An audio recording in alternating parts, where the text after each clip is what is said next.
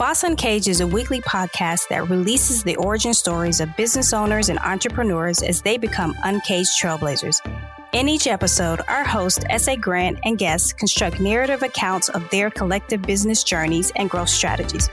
Learn key success habits and how to stay motivated through failure, all while developing a boss uncaged mindset. Break out of your cage and welcome our host, S.A. Grant.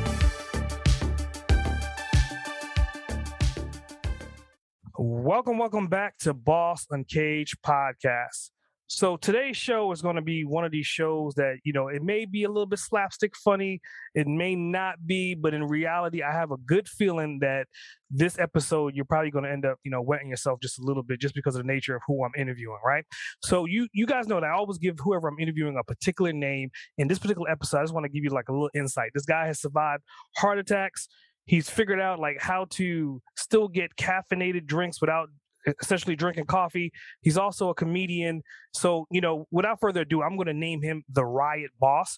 So, Trent, the floor is yours. Why don't you tell the audience a little bit more about who you are and what are we going to be talking about today? Hey, much appreciated, man. Much appreciated. I'm happy to be here. Thank you so much for having me. Uh, yeah, a little bit about me. I'm a. My name is Trent Hudson. I'm a cartoonist. I do a little bit of stand-up comedy. I have a coffee company. We make coffee out of date seeds. So to correct you real quick, you, you still get the energy without the caffeine, but we, we don't do caffeine over here because I, I, can't do caffeine. Like you said, I survived a heart attack. Yep. Caffeine gives me a little chest pain. Um, so yeah, that that's that's me in a nutshell. Cartoons, comedy, coffee. Cool, cool. So you know, I set myself up for that one, right? So like, so if you're not good, getting caffeine, right? You're getting so energy. like, like what what is the what is the energy? Is more like like glucose or sugar? Like, what kind of energy are you getting from from these dates versus getting that? Yeah, so that's a great question. So I mean, the energy is essentially gonna come from the the vitamins and minerals that are in it. Mm-hmm. Um, so it's super rich in both of those things. It's got a lot of great uh, vitamins that are great for your your skin your brain health. It's obviously heart healthy if I'm drinking it. It's great for digestion. Um, it's it's essentially so so dates are considered a superfood, yep. and this is made from the seed of that. So it's just all this power packed into these seeds that we roast them and bag them up, grind them just like coffee, and you just it's, it's everything you need. Except unless if you need that caffeine, we we ain't, we ain't got that for you. So so no no jitters, no crash though for those that don't like that. But yeah, if you, if you like that buzz, Sorry to disappoint you. We ain't got it. Nice, nice. So, I mean, let's just talk about you a little bit. I mean, obviously, you alluded to you having a heart attack at 20. So let's just take this to step back. Because first of all, I mean, obviously, in, in appearance, you're, you're hella young, right? You're like, I don't, I don't even think you're yeah. nowhere near like like past your 30. So yeah, let's like yeah. step back to like, how the hell did you have a heart attack in your 20s? Yeah, so so I'm 31 right now. Uh, I was 20 years old. I, I woke up one morning and my right arm is killing me. I it, I just felt like I slept on it wrong. Just like the main nerve that runs right down the middle, is just aching. So you know, I, I just got up and walked it off, mm-hmm. and I went back to bed. Pain came back, started moving across my chest and in my other arm. So like my whole top half up here is just you know it's not like a ton of pain, but it's an alarming pain towards like, okay, this this is weird, you know. So uh, I went to the emergency room and I sat in there for a couple hours waiting for them to admit me. And you know they did ran a few tests, and then they did a catheter in my leg. So they put a catheter in my leg and ran it like all the way up through that main artery in my leg and looked inside my heart. And then you know they wake me up and they're like, "Yeah, you're having a heart attack right now." And I'm like, "All right, well, can you stop it?" Like they're like, "No, nah, there's nothing we can do about it." so so so when you have a heart attack, there, there's nothing you can do. You just got to kind of wait for it to play its course and pass and um, at, at the hospital they can't do anything for you except give you morphine mm. um, so yeah that was quite an experience and then i had another one 15 months later wow. so yeah 21 years old two heart attacks under my belt and um, it was I, I, mean obviously a crazy experience but it kind of happened because so my heart condition is super rare they don't really know exactly what caused it like if it was you know they they have theories but nothing to really nothing solid. Um so i have two aneurysms in my lad um so an aneurysm for those maybe if you're listening you don't know because i didn't know what it was until i had one in my heart. Mm-hmm. so an aneurysm is whenever the wall of your artery weakens and the blood doesn't flow straight through that artery anymore it'll kind of tumble a little bit so it can cause a clot. So that's what caused each of my two heart attacks but luckily the human body is unbelievably miraculous and my heart developed feeder arteries around that artery where the heart attack was. So that part of my heart still gets normal blood flow completely normal function. My heart operates at normal capacity. Like everything is amazing. The only thing that bothers me is caffeine. So that's kind of how the coffee company started. I just kind of fell into it and um, wanted, wanted to be able to give people something that that i love because I started making this for myself with no intention of making it for other people. I just got tired of making it and wanted to buy it in the store, mm. and uh, I couldn't find it. So I was like, "Well, let me put it in the store then," and it's it's been it's been going good ever since. Wow, wow. So I mean, I, I think you know, obviously, we're kindred spirits kindred spirits in that sense, right? Because I mean, I don't know if you know, mm-hmm. but I, I, had a stroke like three years ago. Mm-hmm. I know all about oh, that wow. going up the leg, and I know about the stent yeah. and all that stuff. So, yeah, to your point, where like when you wake up, it's kind of like, what the hell's going on? they're just like, well, this happened yeah. to you, and he's like, I'm still here.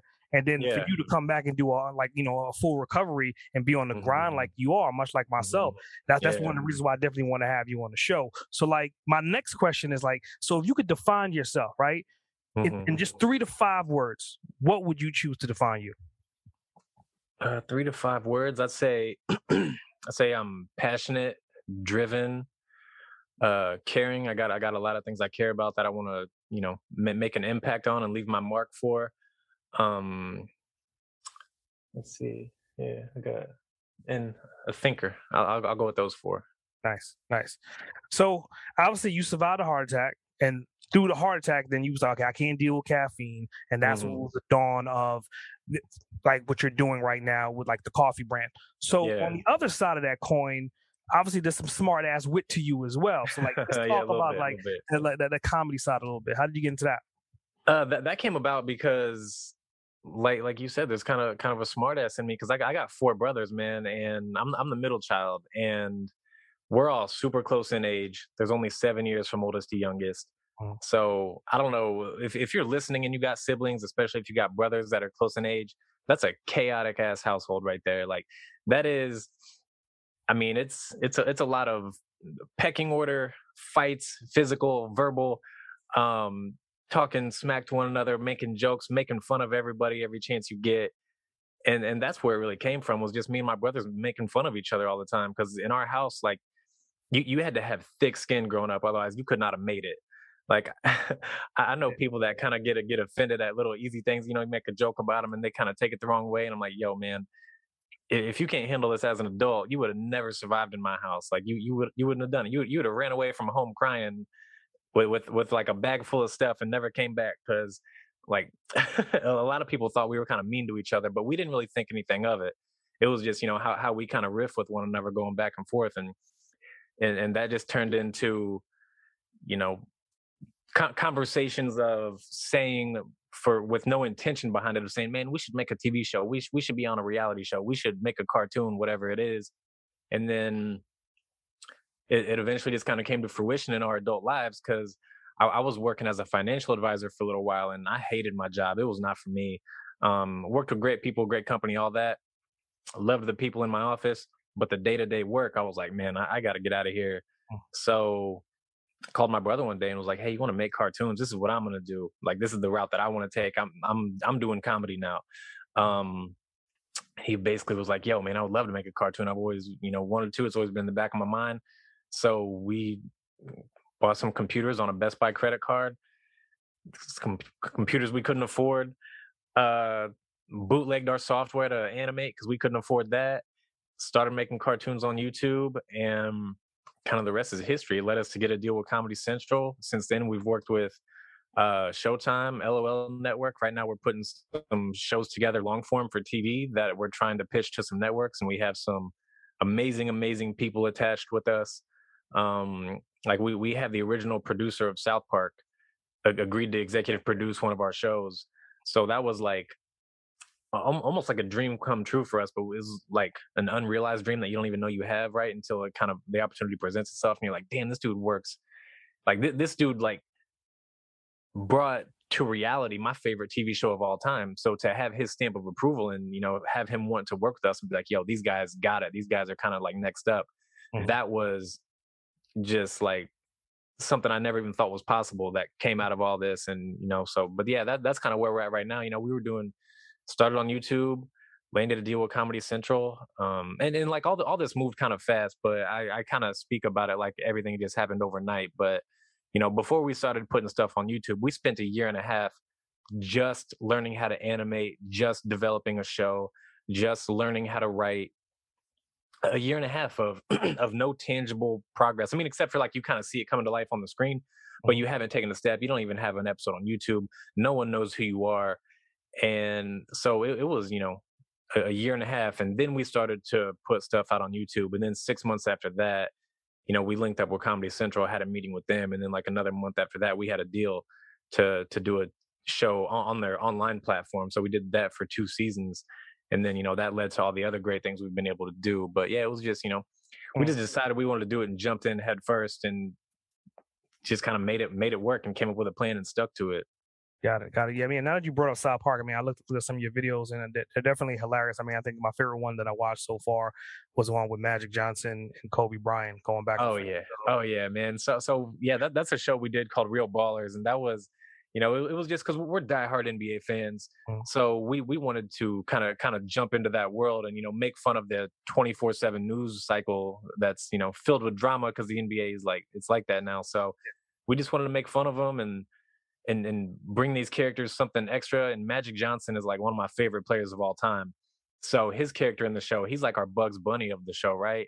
He's Obviously. this kooky, out of control, out of pocket, don't care about nothing. All all he cares about in the show is helping the Lakers get back to to the top, and he'll do anything to to to help that happen. So it it was you know a really fun show to do, and that led us to some great opportunities. Um, we're we're trying to pitch a show with Matt Barnes and Stephen Jackson right now. We actually got them on board to do a cartoon with us, and um, where we actually pitched that last week to one of like the major streamers out here. So, hmm. and then we got a couple other pitch meetings coming up. We'll we'll see what happens with that. But yeah, and, and that that happened because you know that show kind of kind of helped put us in that in that NBA world and and we had we actually got linked up through a mutual friend that we already knew. Mm-hmm. Um, but that show like kind of kind of gave us the credibility to to be in a position to even you know work on something with you know these basketball players or whatever it may be. So it was uh, a, a, really funny show and super fun, super fun to make. Probably probably the most fun I've ever had making any show that we've done so far was was Real Ballers because it was just nonsense and and and we love making fun of people. It's funny. yeah, yeah, definitely funny. So like my, my next question is like you know obviously like being an entrepreneur, entrepreneur myself and like being in the in the hustle and then a lot of times people they're either inflected with like imposter syndrome on one side or on the other side you know it's like the shiny thing, right? The new mm. shiny thing. Yeah. But you're you're you're kind of like on opposite spectrums, right? You have coffee on one hand, then you have comedy on the other hand. Yeah. They have nothing to do with each other whatsoever. So my question is, and on top of it, you had a damn heart attack. How the hell did you were able to manage both these two different spectrums and not have another heart attack in the process? I say everything comes down to having a good team around you. Mm-hmm. So the the cartoons so, so, so the coffee's new. So I, I, started. It's called Korma, by the way, with a K. K O R M A. You can go to kormacafe.com. So I started Korma uh, during the pandemic, right? Okay. So for the, for the cartoons, you know, I, I work with my brothers on that, and one of my brothers, his name is Dylan. This dude is like a hustle maniac, super boss. Like this dude is damn near a robot. Sometimes I feel like the way the way he hustles. And so for the cartoons, I, I kind of took a step back once I started the coffee thing. I was like, okay, I'm gonna take a step back whatever you need me to do, tell me and consider it done. Mm. But I, I can't be super involved in, you know, reaching out to people, contacting people, doing this and that, like like I was more so before, and and even even with the overall planning and business structure and everything that goes on. So I, I took a step back and was like, yo, you can handle all this, and and he's we've been doing everything together for years, so it was just and it, yeah, have a good team. So that allowed me to focus more energy on the coffee company and um, so so that's how you know the the family the family business and being able to having the luxury to take a step back because there's someone here who can fill my void mm-hmm. very easily um so yeah that, that's what it was man I, I owe, I owe it to to the structure that i already had in place and my my family and my brother that you know was my partner with the the cartoons so that that's what it came down to otherwise i'd have never been able to do it it's just not possible Nice, nice. So I mean, that's definitely interesting. So I mean, obviously there's two separate businesses, right? And then we're mm-hmm. talking about like your your brother is a hell of a boss. Like, what kind of business model do you guys have set up? Is it more like LLC, S corp, C corp, combination? like, what you got going on behind the scenes? Yeah, so we we have an S corp set up for the cartoons. Um, I actually also have an S corp set up for the coffee, and the reason I, I did an S corp is because it's so if you set up an LLC, it's not as easy to scale. Mm-hmm. If you want to take your business and scale it, especially if you want to allow investment from other people, you need to have a corporation set up. So the beauty of an S corp is you can change it to a C corp and have investors come on board and change things and do and you know ha- have that higher structure for um, adaptability and whatnot. And especially if you want to raise money and do things like that, it's great to have a, a C corp. Like that's what investors want to see. If you want to, if your if your business is in a position where like down the line you think you're going to want to raise money or bring in business partners or anything like that, a C corp is what they're going to look for. And an S corp, you can convert it to a C corp whenever you want. Mm. But the beauty of an S corp, before you convert it, you can leave it as an S corp forever if you would like, but it works like an LLC. So it operates like a small business, and then you have the option to change it into a big business anytime you want. So that, that that was what it came down to for us was you know what, what's easy at first. S corp works just like an LLC, but we mm-hmm. can change it to a bigger corporation anytime we feel like. So just having the adaptability that that's what it came down to for us. Nice, very very nice. So I mean, obviously, like you know, I think you alluded to your age a little bit. So you know, we're talking about roughly a ten year span from heart attack until roughly to where you are. Mm-hmm. But the mm-hmm. perception of you being an overnight success is still a reality to some people that's hearing this for the first time. Mm-hmm. So if you could really look at the scope of like your entire career, like how long did it take you to get to where you are currently? Since 2013. Uh, October 2013, I picked up the phone and called my brother and said, "Hey, you want to make a cartoon?" the day I called him, I, I called him, I don't know, it was probably six, seven o'clock at night. That night, we started figuring out what animation software do we need to use, what are the steps we need to take to make this happen.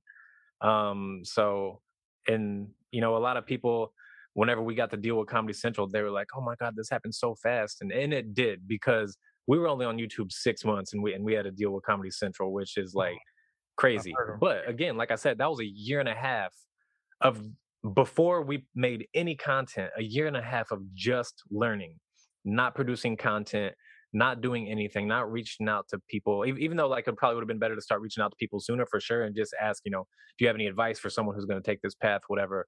Um, but yeah, a year and a half of nothing but learning, nothing but grinding, nothing happening out outside of being on the computer learning learning the things we needed to learn. So so essentially i mean it really took two years to get a deal with comedy central um o- over two years. Um you know it, it was you know october 2013 we started. We had a deal with them in like january or february 2016 i think i think it was february 2016 hmm. um so yeah it, it, it, took a while but it seems like an overnight success because you don't you don't see all that right you you don't you don't see the grind the hustle and when we were on YouTube, we we literally did about probably 15 months worth of work in six months. We, we produced two pilots. We did two seasons on YouTube of a, of a show we were doing called The Lounge, and that was what we did for Comedy Central too. Right, you can see it behind me if, for the people who have mm-hmm. uh, the the video stream too. Um, but when we were on YouTube, man, we were we were hustling hustling, hustling. So animation is very time consuming, very labor intensive. We were doing two episodes a week and keeping up with current events.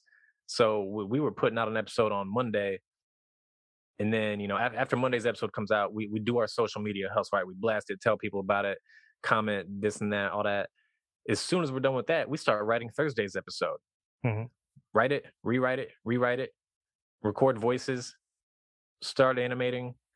And, you know, sometimes we weren't sometimes we were ones, and there were a lot of nights where you know I'd, I'd, go to my brother's house to animate, and mm. you know we're working till two, three, four o'clock in the morning, trying to meet this deadline, and you know I'm like, I got to take a nap. Mm. If you can keep working, keep working. Whenever you can't stay awake anymore, wake me up. I'll finish it, and and vice versa. We you know working shifts and and barely sleep to make make this happen. I, I can't even tell you how many times I have worked till 4 a.m., 5 a.m., falling asleep at my desk, sitting in my chair, wake up an hour later and get back to work. I can't even tell you how many times I've done that. I don't do it anymore because I, I, now sleep is a big priority for me. Yeah. But you know, when you're, I guess uh, whenever we started that doing it hustling like that, I was, you know, 24. I, I was 24 when we started like really hustling like that. And you got the energy when you're 24. So if you're in your 20s and you ain't got no kids, and I didn't have a girlfriend at the time, pour your energy into whatever your passion is or whatever your dream is that you want to chase because you got the energy and the time. But I mean, that was what we did. It was, it was a six month grind like that of, of barely sleeping, and, and we were working jobs too. I, I was bartending three days a week to pay my bills while you know doing all this cartoon stuff. And there were nights I would bartend, get home at midnight, maybe a little later, get home at 1 a.m., work till I can't stay awake anymore, go to bed for a few hours, however long until I wake up. Like, don't set an alarm and don't try to get sleep. Just wake up whenever, which would be like five hours later because the sun's out. It's been out for hours. it was out when I went to bed, so I only get like a couple hours of good sleep. But yeah, get up and get back to work. And and I did that for six months without really making time for anything else. I mean, there were definitely like a couple weekends, you know, my, my birthday weekend, I was like, I got to have a day and a half break, some other things like that. But yeah, I mean, it, it, it was a hustling. That's that's really what you know got got us to deal with Comedy Central was a nonstop hustle, nonstop grind. So it, it was nonstop for two years. But once we started producing content, we never let up because we honestly this this was not long after Lil Wayne was the biggest rap star in the world, right? And Lil Wayne I mean, I watched this dude become the biggest rap star in the world by just being prolific. And don't get me wrong, like he he's an amazing rapper. I mean, you can make a case that he's the best at it if you want to. Mm-hmm. But what really put him at the tip top was his dude was putting mixtapes out every other month. And if he didn't have a mixtape out, he had a song out. So he was just everywhere. And I was like, well, let, let's copy that. And it worked. And our show on YouTube blew up. We were getting thousands of views pretty soon. And mm-hmm. then, you know, we linked up with Comedy Central and that was that that that was how we how we got our foot in the door. Nice. Nice. So let's just just take this back for a minute, right? I mean, obviously, you're clearly depicting the story of what happened, but if you can go back and change one thing, if you had 30 seconds to spare to jump back in time and whisper something in your ear or your brother's ear, what would you say to yourself for those 30 seconds in the past to oh, change your outcome? I, I, I, say humble yourself. Humble yourself early. Um, it took it took us a while because you know we we thought we're super funny. Our show on YouTube is blowing up. So we're mm. running around thinking we're the shit, right? And you know, we, we, linked up with Comedy Central, and then we were really like, yeah, we're this show's going on TV for sure. Like we got everything going the way we want. Like we're tight, mm. whatever. And then you know, like we start working with Comedy Central, and we had to really take a step back and realize like we're not as good as we think we are. like not not only not only are we not as good as we think we are, we're not even close because we don't we barely know how to write a script properly. Mm. Um, we we don't know how to structure jokes properly. Our timing is terrible. The animation is janky, but we're funny. But funny ain't enough, you know. Mm. Like people will watch it once if it's funny, but if you want people to come back and keep watching your stuff, you got to have a good story. You got to know how to write. And luckily, you know, working with Comedy Central, we we had some some great people on our team there that you know really helped take us to the next level. But it it took a little bit of working with them to be able to take a step back and be like, okay, the people we're working with, they might not be as funny as we are, but that's not their job. Their job is to make it good. And they did that. But we were kind of like hesitant to listen and things like that because we we went in there, we we had we let our egos get too big before this started to happen, right? But once we were able to overcome that and humble ourselves and be like, okay, we don't know what the F we're talking about. They obviously do. Let's listen we, we don't have to cave on all the funny stuff and the jokes, but whenever it comes to the structure of the sport, we really got to listen because more than we do. So, yeah, I, w- I would say, you know, younger me, I would tell him to humble himself and and and listen and and seek people who are better than you, learn as much as you can, soak up everything. And and I, and you know, I did that. But if I could have even started doing that six months, eight months sooner, maybe nothing's different, but maybe a lot of things are different. Who knows? Or maybe you just even the only thing that's different is your reputation is better. Yeah. But yeah, humble yourself. Be be humble. Seek people who are better than you, smarter than you. That that's what I would tell them because it took me a little bit to figure that out. So I mean, it's pretty cool that, that you said that you know obviously you wanted to be a little bit more humble, and then obviously you're you're part of a large family of brothers mm-hmm. that kind of are all in a family unit. So that kind of then leads me to kind of ask you the next question: like, what's your family history? Like, do you guys come from an entrepreneurial background? Is your mom or your dad had that hustle? Because I mean, that, that's not the type of shit that just falls from the sky. You wake up on a random Tuesday and say, "I'm just going to become an entrepreneur." Like, where did that that hustle drive come from? Yeah, I, I think it, it's not really something that's in my family life. My my grandpa on my mom's side, he he has his own business and he's like loaded, but mm. we we were never close with him growing up. Um, wasn't around that much in in, in our family life anyway. Um, for for you know different various reasons, but yeah, and, and my parents both, you know, work for other people and and do the safe route. But for me, it was like, so so now my parents are doing good, right? And uh-huh. but my parents, whenever I was young, I remember like my childhood, right? My whole childhood, I remember watching bills pile up on the table.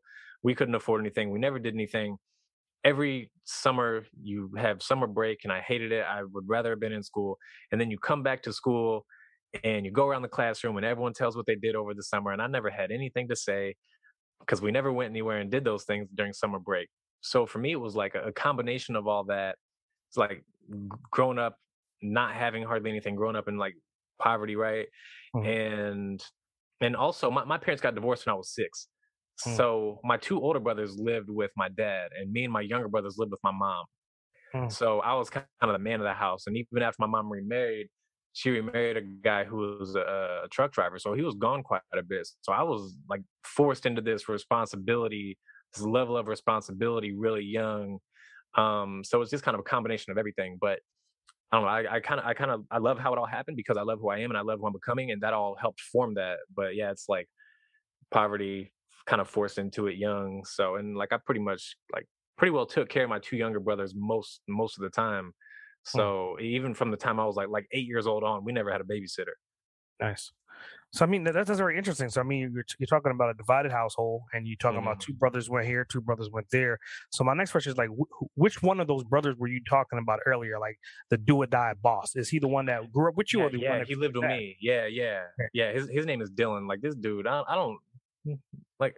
I, I swear, I swear, this dude's a robot. Sometimes, like he he he can, yeah. I, yeah. I don't even have the words for it, man. This guy. Huh. It's interesting. So my next question is like, okay, so obviously you, you come from a large family that's a divided household. So like mm-hmm. now, future sense, right? Like you're, you're early 30s. Like how do you currently juggle like your family life with your work life?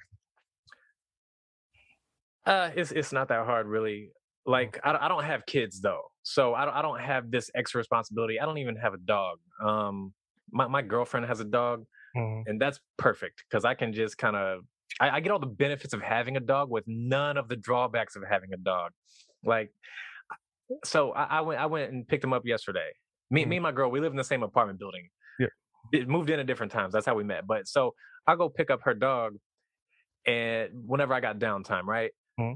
play a little bit, give him a treat, take him for a walk, something comes up, I just take him back. It's perfect. I'm like, I'm like that absent dad that like only comes around whenever I have time and it's like good on my watch, right? So like that's that's ideal because I don't I don't want my own pet. Oh, so I, I, just don't have the time for it. I, I love you know animals, but I, I, don't want the responsibility. So it's it's easy. And, and the other business is a family business. Mm. Um, but yeah, it, it's. I mean, so so my thing, it ba- balance was probably my hardest thing to figure out. Actually, with balancing so many different things, even before I started the coffee, whenever it was just you know the cartoons and you know throwing stand up into the mix, and then trying to balance a girlfriend and having you know mm-hmm. family time you got to spend because you know me and my brothers are super tight. We're really close. We're like best friends. So you know, and and you got to have moments that are non work related. Mm-hmm because you know it'll be too much. But balance was for me a thing to it took quite a while to figure out how to maintain that. So you know, for me, it's like I, I get up early now. I, I, used to be a night person and go to bed at like three, four in the morning, get up at ten o'clock.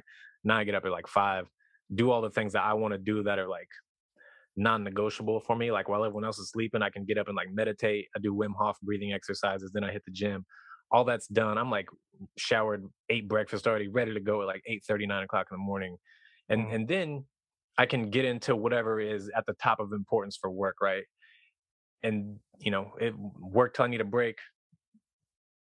hmm. make time for whatever there, whether it's girlfriend, family, you know, get back to work. And then when I feel like I've done enough, right?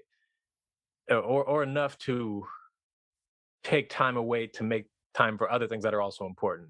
Mm. You know, at towards the end of the day or whatever it may be. But it's like I, I think once I got to a point where I quit wasting time, mm-hmm. that th- then the, the balance figured itself out because I, I wasn't using downtime to scroll through Instagram and I wasn't using downtime to waste time or window shop on Amazon or whatever it may be like we spend our time doing. So so once once I figured out, you know, a, a way to keep my mind in the right spot mm-hmm. and keep keep my focus, then the balance figured itself out. And I didn't really I don't like schedule family time. I don't schedule work time. I just kind of do whatever needs to be done in the moment and and then whenever i'm outside of work related things even if something's like dire and needs to be done if if i'm in like in a position or in a place where i can't get to that and you know i'm spending time with family or girl or whatever i'm i'm still present in the moment with my family or whoever i'm with you know i'm not thinking yeah. I, I don't have my mind wandering to get back to because as an entrepreneur like you know it's it's it's almost impossible to turn it off right impossible. to to because you're gonna if you're at Disneyland, you're thinking as soon as I get home tonight and in the morning, I gotta edit my podcast. I gotta do this. I gotta do this. I gotta do this. I gotta set up this interview. whatever it is, like it's so it's it's impossible to turn it oh, off from your mind. You're now on a roller coaster. You're, you're thinking about that on a roller. Coaster. Yeah, exactly. Yeah, yeah. you're in the line waiting, and you're on your phone, you know, doing something. Yeah, so, yeah, definitely. Agree. Yeah, you're, you're like, oh god, that's probably it's probably worth it. I need to check, but I don't want to because I'm with you. But once once I got to a point to where I could kind of whatever I'm doing, I'm staying focused and I'm staying present in that. So whenever I'm present in the work, I'm in the work. Whenever I'm present with the family, I'm with the family. I don't you know, me and my brothers hang out. I never even look at my phone. I never even check it. Me and my girl go do stuff. I'm never looking at my phone. So yeah, staying staying present mm-hmm. and and making the most out of every moment because it's like so one of my favorite rappers ever, Nipsey Hussle. Like super inspiring to me and motivating to me. Like his album Crenshaw is like one of the reasons I make comedy, right? Mm-hmm. But so he he he always said, "Stay dangerous," and so that's like my mantra: "Stay dangerous." And for me, it's not about being like a danger to society or being a dangerous human being although you should be because you should be a person who is capable of being dangerous. Not that you should be a danger but you know having the capabilities. But anyway so staying dangerous to me is more so about staying ready for what whatever is you know coming up. So that that's why I do my workout in the morning because I used to work out in the afternoon but too often things would come up. So now now I do it when it's not going to be interrupted. And, and other things like if, if I have downtime um, I'll do whatever little bit of work that I can so it doesn't come up later. So it's like stay dangerous to me is staying ready. So that's kind of how, you know, that that fulfills my balance is, you know, staying ready, staying in the moment, staying, you know, present and and and just staying on top. Because I I, I kind of look at life like like a, like I'm chasing a ghost, right? So I'm yeah. chasing my ghost. So I'm seeing this like th- this this is my potential, right? Like yeah. tip top, like hundred percent. So in any time you you fall behind, you can never catch up. It's not possible to catch up. It's impossible to catch up to your potential once you fall behind. So if your potential is this high, but you take a whole day off and just sit around on the couch and don't do anything, then your potential is only this high. You can't reach that next part because you missed a whole day of it, right? Um, so that's kind of how I, I, look at things, and I just try to you know stay, hmm. stay, stay up, and don't don't fall behind. Because you know I saw a quote one time that was like I don't remember who it was or even exactly the words, but it was something along the lines of like a day of procrastination can set you back weeks or even months, mm-hmm. and that that's real because. I've I've experienced that. I've done that before. I'm not gonna act like I'm perfect. you know, I'm I'm human. I have my shortfalls too. Um, so it, it happens and then whenever whenever you have a moment where it does happen you're like damn i'm disappointed in myself which to me is like the worst feeling in the world is feeling disappointment in yourself in my personal opinion and then i'm like i, I can't do this again and then it kind of like reignites everything but yeah i mean th- those those moments happen too but you know that, that's that's what i try to do is just stay on top of everything and it the balance works itself out. Yeah so i mean i just i just you know just peeling back the onion layers a little bit, and I, I want to mm-hmm. go back because uh, you did say a, a, couple different things that I want to touch on. Right, mm-hmm. so in the beginning of this, that, that last question, first and foremost, right, your girl lives in your same building with you yeah. with the dog. So let's talk about that a little bit. Like, yeah. how old is that dog? He's thirteen. Okay, so like if she's listening right now, okay, the marriage proposal is not going to come until the dog dies. And I'm just, I'm just letting you know that. you know what's funny, man? As I was saying this, I was thinking that in my head. As I'm like, having having a girl that's like, you know, and I, I didn't want to say it because she probably is listening right now. And if she's not listening right now, she's definitely going to listen to this podcast before long. I'm going to have to, I'm, you know, I, I, I like to share the podcast that I'm on, but I'm going to have to go change my settings from like my girl can't see my Instagram stories and stuff for a day. Look, I'm just saying I live that as well too, because you know, like before I was never really a big animal person. Then I married mm. into an animal household, and every yeah. time I turn around, the animals do something, and I'm always looking like the oven, the microwave, the animal, and I'm not like I'm not a, I'm not trying to hurt the animals, but yeah. when you see what they do on a regular basis, it drives you absolutely bonkers at oh, the yeah. end of the day. Whether it's them pooping, peeing, scratching, biting, clawing, is always something new with, with the random yeah. animals. So the next thing that I, w- I want to talk about like, that you, you kind of fragmented, you, you did little puzzle pieces of it. It's like mm-hmm. you kind of told us a little bit about like your morning habits, your morning routine. So let's like just yeah. make it more linear. Like what time do you wake up? And then mm-hmm. what time do you actually start working? And what happens in between? Yeah, yeah, absolutely. So I, I set my alarm for usually it's set for 4:45. Sometimes I'll bump it up earlier to 4:30. Sometimes I'll bump it back to five. But when the, when the alarm gets goes off, I get up. I don't hit snooze. I don't lay in bed. That's because the hardest thing is for me is getting out of bed. As soon as I'm out of bed, though, the rest of my day is rolling. I'm good. So nice. get up. I uh like I'll, I'll, give you like everything I do. This is what I do. I get up. I uh drink some water and then I oil pull. So oil pulling is when you swish coconut oil around your mouth. It helps whiten your teeth and it helps like clean and disinfect too.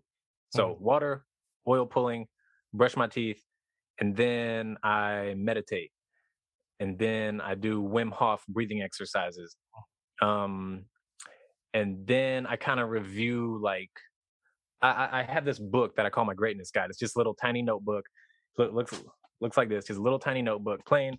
But I just write like things in it, like th- things I want to do, accomplish, live up to, who I am. I have affirmations in there. I wrote down like who who I am as as a human being without like aside from I, am not I'm not a cartoonist. I'm not a comedian. I'm not a coffee entrepreneur. I'm not a brother. I'm not a son. I'm none of those things. But it's just like who, who am I at my deepest core in my truest sense, right? So I wrote that down. I have a ton of things like reminders to you know kind of let the universe take care of things and do what you can, live in flow.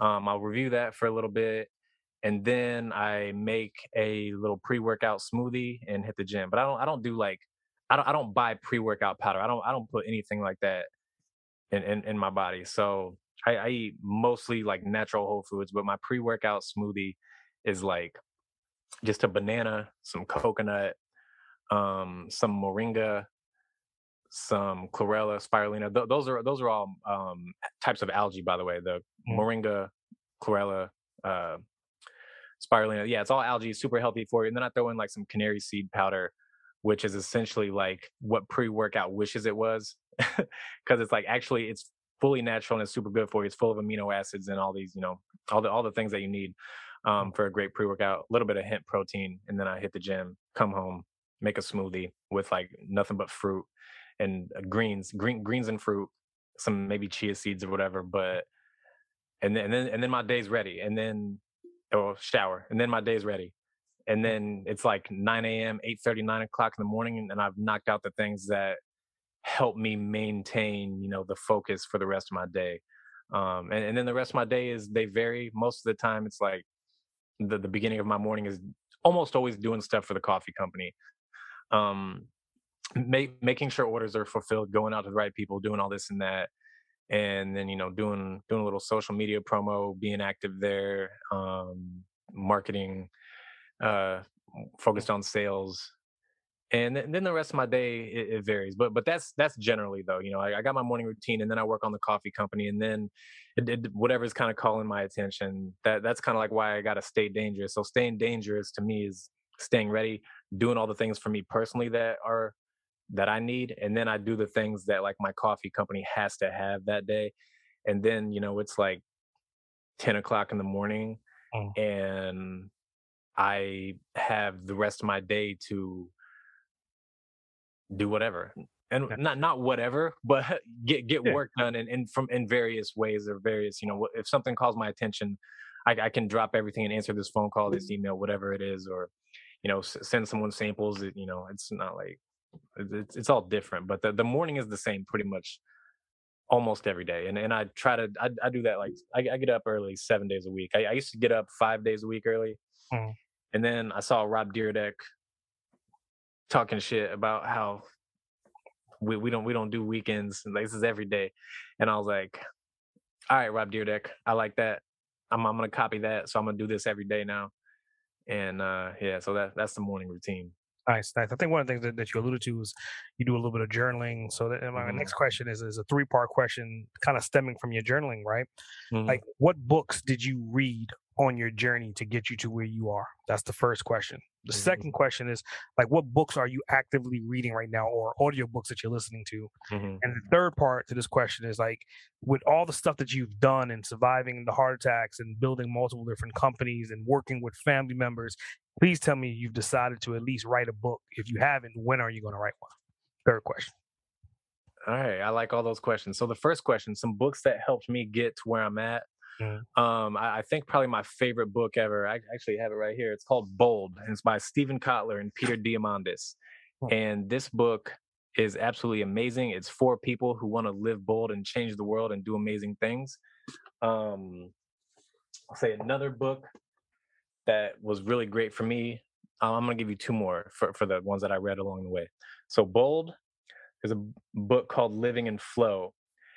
And so living in flow is just essentially about recognizing that the universe has your back right? And understanding that things always work out and not don't, don't worry about controlling what you can't control because the universe has got you. And it gives you know I, I can point out a million instances in my life where i was like someone's someone's watching out. Someone's got me. And i think most people who kind of pay attention to that can. So living in flow is great. And i can't remember what that author's name is but I, was like trying to read it across my bookshelf, but my eyes ain't that good, even with glasses. But so the last book um, that I would say was really great for me was called um, "The Way of the Superior Man," and I think that book is by David Deida, maybe something like that. David something. But so "The Way of the Superior Man," great book on understanding yourself, your relationships, your woman. I'm telling you right now, fellas listening, buy the book, The Way of the Superior Man. It will save you hundreds of hours in miscommunication with your woman, and it will save you thousands of dollars in apology and makeup gifts. A thousand, thousands of dollars. I promise. I promise.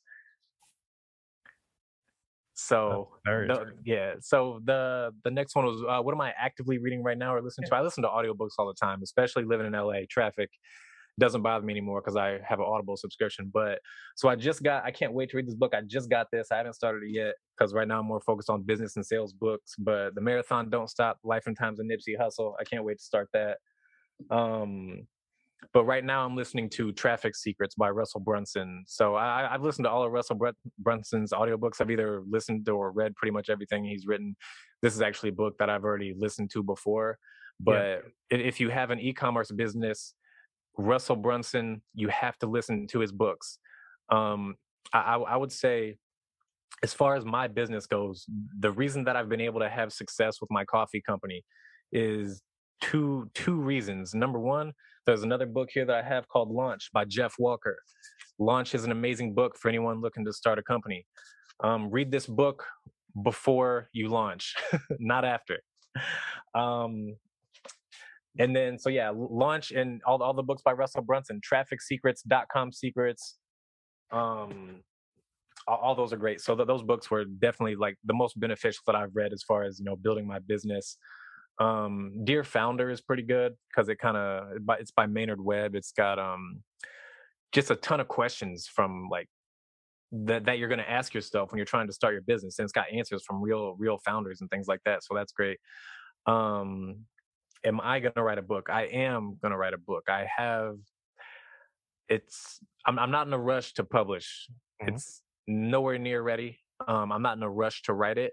I'm like realistically, probably a couple years. Maybe I want to wait until I've reached a point to where I have a little bit more credibility, a little bit more clout, a little bit more success. That way, people can be like, okay, this guy definitely knows what he's talking about. And you know, I probably could right now, but it's for me, it's like I I I don't feel that. Like I don't feel imposter syndrome in syndrome by any means. But at the same time, I'm like, if I wrote a book, I already have a title. I've already started outlining it, um, all that. But yeah, it's just the, the timing isn't right right now. I'll, I'll just go with that. But yeah, give, give it probably two or two or maybe three years, and it'll it'll be ready to roll. Yeah, I mean, I, think with the, whole book thing, like I, I, was exactly where you were at one time. It's kind of like thinking mm-hmm. about it, and then I wrote one book, then I wrote two books, and then like now I'm up to mm-hmm. eight books, right? So wow, nice. once you get to like that that that that it's not necessarily that the world is ready for it or not ready for it. It's mm-hmm. just creating that content and the way yeah. you're speaking, your content's evergreen. So once you hit that mm-hmm. plateau that you're planning to go to, it'll yeah. be like the classics. They'll they'll read your new books then, yeah. and then they'll go back through and read all your books all the way back. So you're leaving like this this trail of information so they can kind of go back in time mm-hmm. and become you put you know put themselves in your shoes that's just the way i look at this so i was like you know what no, that, that's an amazing way to look at it i love that yeah. That's that's that's the way I should be looking at it. You just changed my whole mindset about it. Yeah, I mean, I would just say, I mean, just just listen to you speak and listen to your story. I would definitely, you know, I would say get that book out sooner than later and just just yeah. leave this as trails, man. I mean, the way I look yeah. at it is you could do a book per year, a book per month, whatever it is, until the last day you died, and you end up like 60, 80, 90 books. Mm-hmm. And you had all your thought processes throughout that time yeah. in existence forever. So yeah, yeah. That, that's that's why I journal, and I, and I love to draw too. I mean, drawing was always like my first love. I love art, but like I, I have tons of old sketchbooks going back as far as as far as far as like when I was 18 years old, and it's literally like you can see inside your. It's like having a time machine. You can look into into your mindset, into your life, mm-hmm. and into it, it, takes you back to those moments. I think it's like everyone should journal. Even uh, aside from what I just told you, there's a hundred million reasons why you should journal. Just yeah like it, it's it's it's great for your brain. It's great for your creativity. It's great for having clarity in your life. It, it's great for your emotional state, your everything. And I totally agree with you, man. That's like my last book was a journal book. You know, I created mm-hmm. a book nice. for like my, my book club, and I wanted to help people to like get the information and take action on what they're reading. Because the problem with reading in general is you read a content, you get excited, just like you talk about Traffic Secrets. Traffic yeah. Secrets is not a book that you can read once. It's not a book no. that you can read once to take action. You have to read yeah. like chapter by chapter, take yeah. action chapter by yeah, chapter. Yeah, definitely, definitely. So, but putting that out there, so I mean, I'm definitely happy that you're into journaling as well. So it kind of leads me to my next question. Like you, are talking about like this journaling, you're talking about like you know you was drawing pictures and it's kind of like seeing what your mind was like 10, mm-hmm. 15, 20 years ago. So where do you see yourself 20 years from now? 20 years from now, I see myself, you know, being being fairly hands off with the coffee company actually like mostly hands off with the coffee company still still producing tv shows movies um and and and giving back in, in profound ways. I, I have a charity that i wanted to start last year um covid kind of derailed it because it's a experiential charity. Um we got to fly people places kind of do things in a way that kind of covid is me- messing up a little bit right now. So but yeah, that, that that's it. You know, just just you know ha- having having control of my time, kind of honestly doing whatever I want to do whenever I want to do it, and, and giving back. That that's where I see myself twenty years from now. Nice, very nice, very nice. So, I mean, with with the coffee thing, I, I don't know if you had, I had an episode that was earlier this year with two coffee founders, right? And mm-hmm. they have a coffee packing out of um, Virginia, and okay. they do like the the Keurigs, like they do like the C cup, the K oh, yeah, yeah. So I don't know if you're interested in that, but if you get a chance, I would say definitely you want to listen to the episode, and then yeah, I, mm-hmm. can definitely make that connection because I mean that, that's what they do. They pack mm-hmm. and they distribute coffee, but you know, yeah. obviously you have a, a, coffee niche that they probably or anyone else in the network hasn't really heard of yet. So you know, to using like that particular fruit to to grind mm-hmm. up the beans yeah. is a completely different monster. Yeah. So I definitely want to connect you with them if, if you're interested. Yeah, that'd be awesome. I'm gonna be honest with you though. I, I already kind of have that rolling, except th- this company's in San Diego which is gotcha. great because I don't have to ship my product all the way to you said Virginia. Yep, on the side yeah. of the coast. Yeah, that, that's that's a that's a lot of money to ship that over there. I can get it to San Diego for no money. Not no gotcha. money, but cool. That, that's that's like two hours away versus that's a yeah three, three thousand mile drive. That that'll cost me a lot of money for that much freight. Yeah, yeah, yeah. Well, in due time, right? I mean, obviously, you starting yeah. off on one coast, and eventually, you know, you're talking about probably absolutely, a hundred, a hundred percent, and you know that that would be a dream. If if if I was doing too much for this company in San Diego to to handle, that'd be, yeah, amazing, amazing.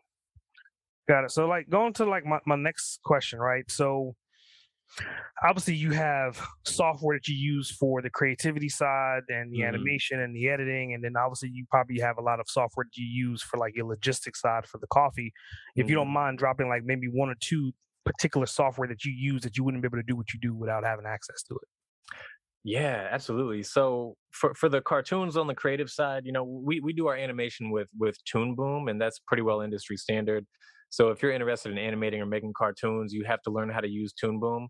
Um, so so just jump on it. If if you've used other computer programs, even even the Adobe Suite, if you've used the Adobe Suite, then you can figure out Toon Boom. Um, but an, another thing for me, I use this program called Affinity Designer, mm-hmm. and it's essentially like Adobe Illustrator. So for any creatives, if you've used Adobe Illustrator, Affinity Designer is almost exactly the same, there are features that I like better about Affinity Designer. There's only one feature I like better about Illustrator, and Affinity Designer is a one-time purchase price, 50 bucks. Mm. And it's incredible software. I actually bought it for $25 because at the beginning of the pandemic, they were running it half off.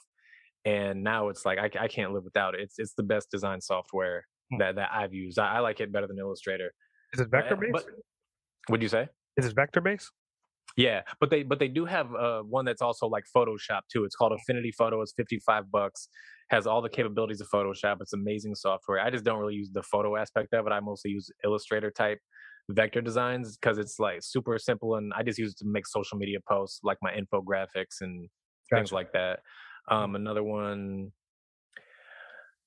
yeah, I, I don't have anything for the for the coffee company that's like I can't live without this because everything that I use is like simple and it's you know products that have well, like like QuickBooks for instance. I'd say QuickBooks because like that that makes you know keeping track of my expenses easy. Mm-hmm. Um, but uh, everything else, you know, I, I would say the the thing that I use the very most, more than anything else, is Pages. Mm. Which, if you don't have an Apple computer, it's essentially like Microsoft Word, except for it's for Apple products. Mm-hmm. Um, but it, it syncs automatically. I don't have to, I never have to click save. I never do anything. And it saves across my, my phone, my iPad, my computer. And Pages is where I take all my notes for all my jokes, all my comedy, all my TV show ideas, all my notes for my my coffee. So a, a good note taking app that syncs across devices is a, must. And it doesn't necessarily for me have to be Pages. There's other options out there, but that came with my devices. So uh, a, a note taking app that'll sync across devices is number one most important for me actually Nice, nice. So, I mean, obviously, going into like final words of wisdom, right? And obviously, I think you're talking to multiple different audiences, right? You're talking mm-hmm. to younger kids that probably want to become cartoon artists or want to become YouTubers, but you're also talking to probably like middle aged America as well. That's kind of like this dude has created mm-hmm. coffee, and I want to get into coffee brewing. I want to get into mm-hmm. a coffee shop. So, you're on both sides of the spectrum. So, what insightful words of wisdom would you give to someone that's an entrepreneur in either one of these age groups if you had five minutes or 30 seconds to tell them something, what would you say to them? Start. And and I know it sounds cliche, but just jump in head first. Like don't don't worry about anything. You're gonna figure everything out as long as you go. So so my girl is starting a candle company mm-hmm. and she's uh, gonna launch soon. And I was sitting here, you know, we're having kind of a business discussion and she's saying, you know, I and she she starts asking questions about like, well, how do you keep track of inventory? How do you keep track of your accounting and blah blah blah blah blah? And I'm I'm giving her all this information, and I'm like, you know, you're I'm letting her know you're capable of all this. Like this is nothing you can't handle. Like I've seen you do harder things than this, and so he's you know sitting here, and at one point she says, I know it's a lot of a lot of planning and organizing and writing things down. I said, baby, f all that. No, don't worry about any of that. Sell candles. Nothing else matters. Sell candles. Mm-hmm. Like you're everything else, you're gonna figure it out as you go you'll you'll run into the problem and figure it out very quickly because none of the other problems are hard. They don't take any time. It takes a few minutes of Google research to figure out what accounting software you're going to use. It takes a few minutes of Google research to figure out most things. You know mm. what takes way more than a few minutes to figure out is how to sell. Mm. So I'm like, baby, sell candles. Don't worry about anything else. And like for for the examples that you know I can talk about for just jump in when we decided to do cartoons didn't know how to make cartoons, didn't know how to animate, didn't know how to write jokes properly, didn't even know anyone who was doing this. We just was like, okay, we can figure it out. And we did. When I started my coffee company, I came up with the idea on a Monday. Mm-hmm. And three Mondays later, I had a website where you could buy my coffee. In three weeks, I thought, like, okay, I'm going to sell this coffee. Where am I going to get my supply from? Found a supplier after talking to a bunch of people, even took the time to tour a couple date farms, found a supplier, found some janky bags on Amazon. This was my first coffee bag. This like white cardboard, like janky coffee bag. This was it. I bought 50 of these, sold them all except one. I kept one. And and that all went into I just put it back in my business. And now like my bags look like this. Like they're super nice. So these gold bags, mm-hmm. like beautiful. Like you, you figure everything out as you go. And so I think what what I see holding more people back than anything is fear. It's not that they can't figure things out. It's not that they ran into a little snag that derailed their business. It's fear, fear, fear to start, or maybe fear to expand. So just jump in. If if I can do it, you can do it. I'm not special. I'm just a guy who knows he can.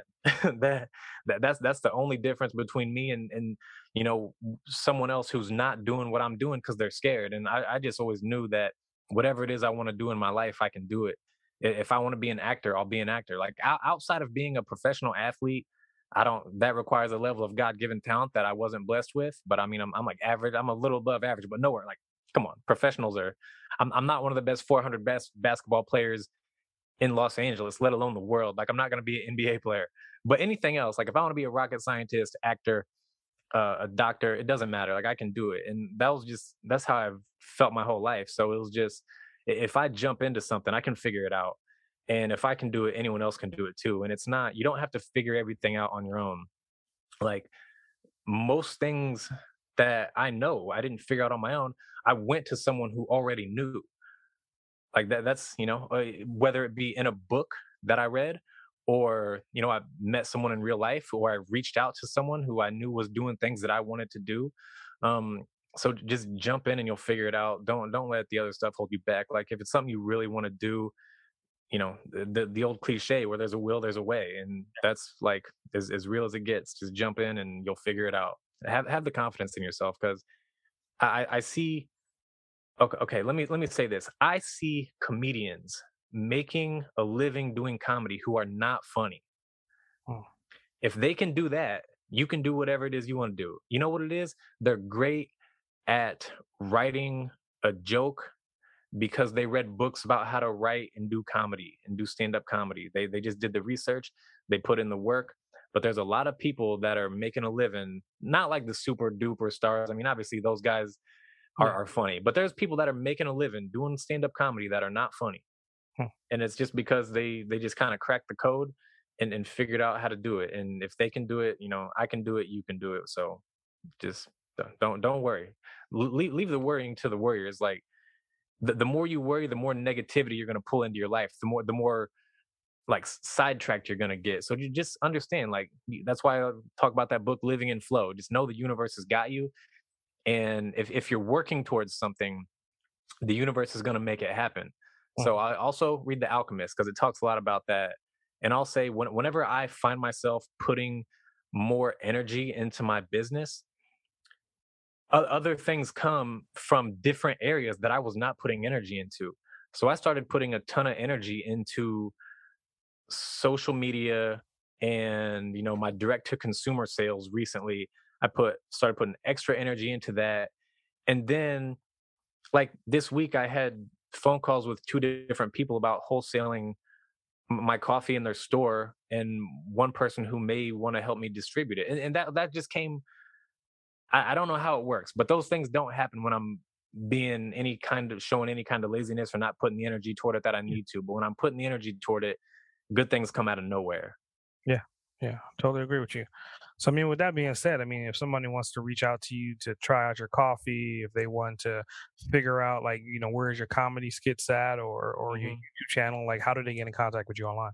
Yeah, so if, if you want to check out the coffee, it's called Korma. You can go to kormacafe.com. That's Korma with a K.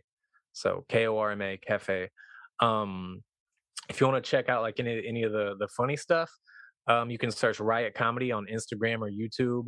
Um, you can search the Lounge Cartoon on YouTube. You can search the Lounge on Comedy Central's website. Uh, check out some pretty funny stuff there. If if you want to reach out to me, um, my Instagram is Trenton Hudson. And if you jump in my DMs, I see that. I'll, if you have like legit questions, I'll answer anything. I don't. I'm not that dude who's. I don't. I don't really brush people off. If if you want some info or anything, I, you know. And also, I'm gonna start putting some stand up comedy on there soon. Now that Los Angeles is somewhat open for for the comedy scene. Nice, nice, cool, cool.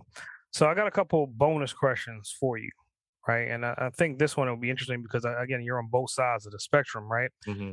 If you could spend 24 hours with anyone, dead or alive, uninterrupted for those 24 hours, who would it be and why? Uh, I think I would probably go with Elon Musk because I think of myself as somewhat of a visionary. So like that that's why me and my brother Dylan work so well together because they say you know like a visionary needs they're they're like super hustler and that's what he is. So like I, I'm like a great idea man and he's a great like hustler like like I said he's like a robot and, and Elon Musk is like a visionary and and I love that you know I, I know he's got his flaws you can say what you want about this or that but at the same time this man is changing the world and he's he's changing the world in ways that no one else is even coming close to. And another thing is, I, I don't I don't want to die on Earth. I want to die on Mars. So whenever I'm reaching the end of my life, I'm I'm out of here. I'm moving to Mars. So Elon Musk would be the guy that I would I would hang with for for a day. Yeah, I definitely concur with that. I mean, I've had that answer a couple different times on the show, and we talked about Elon multiple mm-hmm. different times, and it's just kind of like you know, it's like his strategy. Like uh, obviously, I think he's obviously way on the spectrum, whether whether you want to believe it yeah. or not, right? But yeah. the dude, he went from finance to then taking finance and then jumped, the, you know, 10, 20 years, started creating mm. autonomous cars, and then out of the autonomous cars, then he's creating like power cells. And these power cells is what's feeding them to go to Mars, which is like yeah. dude had to wake up on a random Tuesday at 15 and said, "This is what my plan's going to be." Uh, uh, right, you know. Yeah, definitely.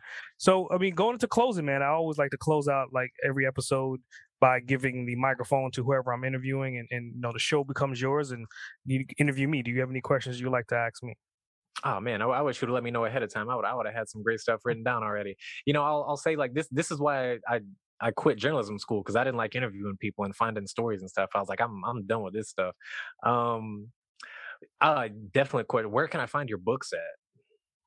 So you could definitely um they're all on Amazon. So okay, cool, cool. I'll I'll just search your name and that'll give me everything I need. Yep. And, or and Boss Uncaged. You could put Boss Uncaged on Amazon too, and they'll come up. Oh, okay, cool, cool, dope. I'll do that. One last question for you: when you when you were writing your first book, mm-hmm. how? So for me, it's like I'm I'm not sure if the timing's right or whatever it is. Like, was there anything that like pushed you into like this this is the right time this i'm gonna write this book I, I feel the i feel the need like what kind of compelled you to like jump in when you did so I was more raunchy with my first book. So my first book, this okay. is the first book, right? Okay. And I was just, I was okay, put, yeah, nice. I was pushing the envelope, and yeah. I was like, "It's my first book. I've never written anything. I grew up in high school hating books and, and not even mm. reading. And I was like, okay, I'm going to write a success book, a strategy mm. book. What what can I put to put me out there that's a little bit different? So I created yeah, that book, and then you know, I created volume one, I created volume two, and I wrote 12 volumes and I only released the first two and I was like, okay, yeah. cool this is this is good. But then I started hitting with like the algorithm problems and the marketing problems. So mm-hmm. I was like, mm-hmm. okay, how can I still be a little bit, you know, not risque, but more bold? And then that's when I had the stroke. So like after I came out of the stroke, it was kind of like, yeah. oh, now like the light bulb went off. I am gonna yeah. create this book. I'm gonna create that. I'm gonna create this Boss Uncaged. I'm gonna become S.A. Grant. So then everything just kind of evolved from that. But you know, I took yeah. these books. These books are not even for sale. The audio books are, but the original mm-hmm. books are not for sale. Cause like that was like the dawn. And then yeah. once I came out of being reborn, that's when I had like all this branded stuff that I have now. Nice. Okay. Cool. Cool. That's what's up. Yeah. Yeah. So for you, I would just, I, I would just, yeah, I would just jump it, man. Just yeah. again, the beauty of, of creating books is that you can take them off the shelves whenever you want. You can relaunch them, rebrand yeah. them. Yeah. If you sell a hundred copies, that's a hundred people that has that physical book, and then Mm. you rebrand and rejump and rewrite and recreate it, then you could do it three years later and then have a Yeah. hundred thousand people buy that book. So Yeah. as long as that content's evergreen, it's always going to be value add to put it on Mhm. the market. And then Stephen King is a great example of that. Like this dude's been writing books ever over and over again, right? So hmm cool, Yeah, cool. cool, cool. Yeah, so I mean, I definitely appreciate you coming on the show today, man. I- Like I, I knew it was going to be an interesting episode just because of your, diversity of your background. I mean, Yeah. it's not every day I get to interview someone that has two sides to, to the coin. You know, one is more on the creative was- side, and one is more analytical. that that that, that was different for me, man. Because like the the cartoons and everything, that was always you know we're we're selling cartoons and stuff, but we're selling cartoons to other businesses. So the coffee was a completely different world. I never did any kind of you know direct to consumer type mm. consumer good like that. So it, it was crazy to jump into, different to jump into. I had no clue what I was doing and just have figured everything out as I went. Hmm. But it's been super fun. Like I love every second of it. Um, so I'm so glad I did it. And like even like aside from the money, just the experience, I love Yeah.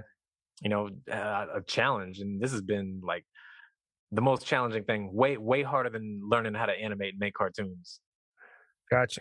Gotcha. Well, yeah, I mean, you're still young, man. So I, I look at it as, Yeah. you know, 15 years from now, 10 years from now, you probably be completely doing something completely different than what you're doing right now. Most likely, yeah. So, well, I definitely appreciate you coming on the show today. And I, I think it was definitely a fulfilling and, and, and value add episode, man. I definitely appreciate it. yeah, appreciate you having me, man. Thanks a lot. Great. S.A. Grant, over and out. Thanks for tuning in to another episode of Boss Uncaged. I hope you got some helpful insight and clarity to the diverse approach on your journey to becoming an uncaged trailblazer. Don't forget to subscribe, rate, review, and share the podcast. If this podcast has helped you or you have any additional questions, reach out and let me know. Email me at ask at sagrant.com or drop me your thoughts via a call or text at 762 233 BOSS. That's 762 233 2677. I would love to hear from you. Remember, to become a Boss Uncaged, you have to release your inner beast. S.A. Grant, signing off. Listeners of Boss Uncaged are invited to download a free copy of our host, S.A. Grant's insightful ebook, Become an Uncaged Trailblazer. Learn how to release your primal success in 15 minutes a day. Download now at www.bossuncaged.com forward slash free book.